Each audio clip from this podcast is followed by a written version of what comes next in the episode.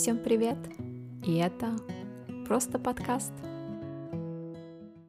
Я обожаю поезда. Когда я была маленькой, мы всегда ездили на поездах.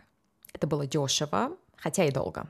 Зато сама поездка была настоящим приключением не только в 10 лет, но и в 20. Самая долгая поездка составила 36 часов. Мы с бабушкой ехали из Москвы в Адлер. Это маленький город, находящийся почти на границе с Грузией.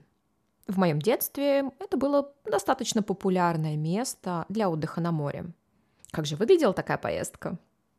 Невозможно было просто сесть в поезд и поехать. Нужно было заранее тщательно подготовиться.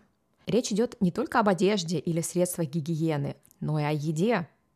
Если вы произнесете слово «плацкарт», а именно в плацкарте мы всегда ездили, то первые ассоциации у многих людей будут картошка, курица, огурцы, яйца и, конечно, лапша быстрого приготовления. Для меня тоже. Мы всегда брали с собой именно эти продукты, а еще чипсы и что-то сладкое. Настоящий рай для ребенка. В день отправления поезда мы приезжали на вокзал заранее. Я до сих пор не понимаю, почему мы это делали.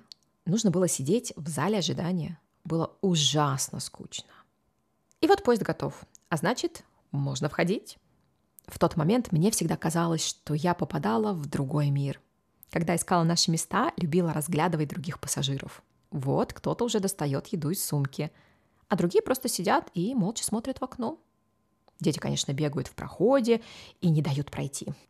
Наш поезд отправлялся поздно вечером, поэтому мы просто пили чай и сразу ложились спать. Но выспаться в плацкарте не получится, потому что дети обязательно будут плакать, а мужчины будут храпеть. У меня не было берушей, но был простой лайфхак. Я просто включала музыку в плеере и спала в наушниках. Утро в поезде всегда начинается рано. Люди начинают ходить по вагону уже в 7 часов. Главный утренний ритуал – очередь в туалет. Сонные пассажиры стоят в коридоре с полотенцем, зубной щеткой и пастой в руках. Более терпеливые сидят на своих местах и иногда поглядывают в сторону туалета, проверяя длину очереди. Потом наступает время завтрака. Еще один ритуал – купить чай у проводницы. Я обожаю стаканы, в которые наливали чай. Надеюсь, что они до сих пор их используют. Это, кстати, классный сувенир. У нас в Москве есть такой фирменный стакан с подстаканником. После завтрака начиналось самое сложное. В вагоне не было системы развлечений, поэтому очень быстро становилось скучно. Хотя я брала с собой книги, фильмы на планшете, а один раз мы с другими пассажирами играли в карты. Такие нехитрые развлечения прерывались на обед и ужин. Также на станциях бабушки продавали пирожки и кукурузу. Поэтому иногда мы что-то покупали, надеясь, что не получим пищевое отравление. А когда я уже не могла читать или слушать музыку, просто смотрела в окно. Леса сменялись полями и небольшими деревнями. И так по кругу.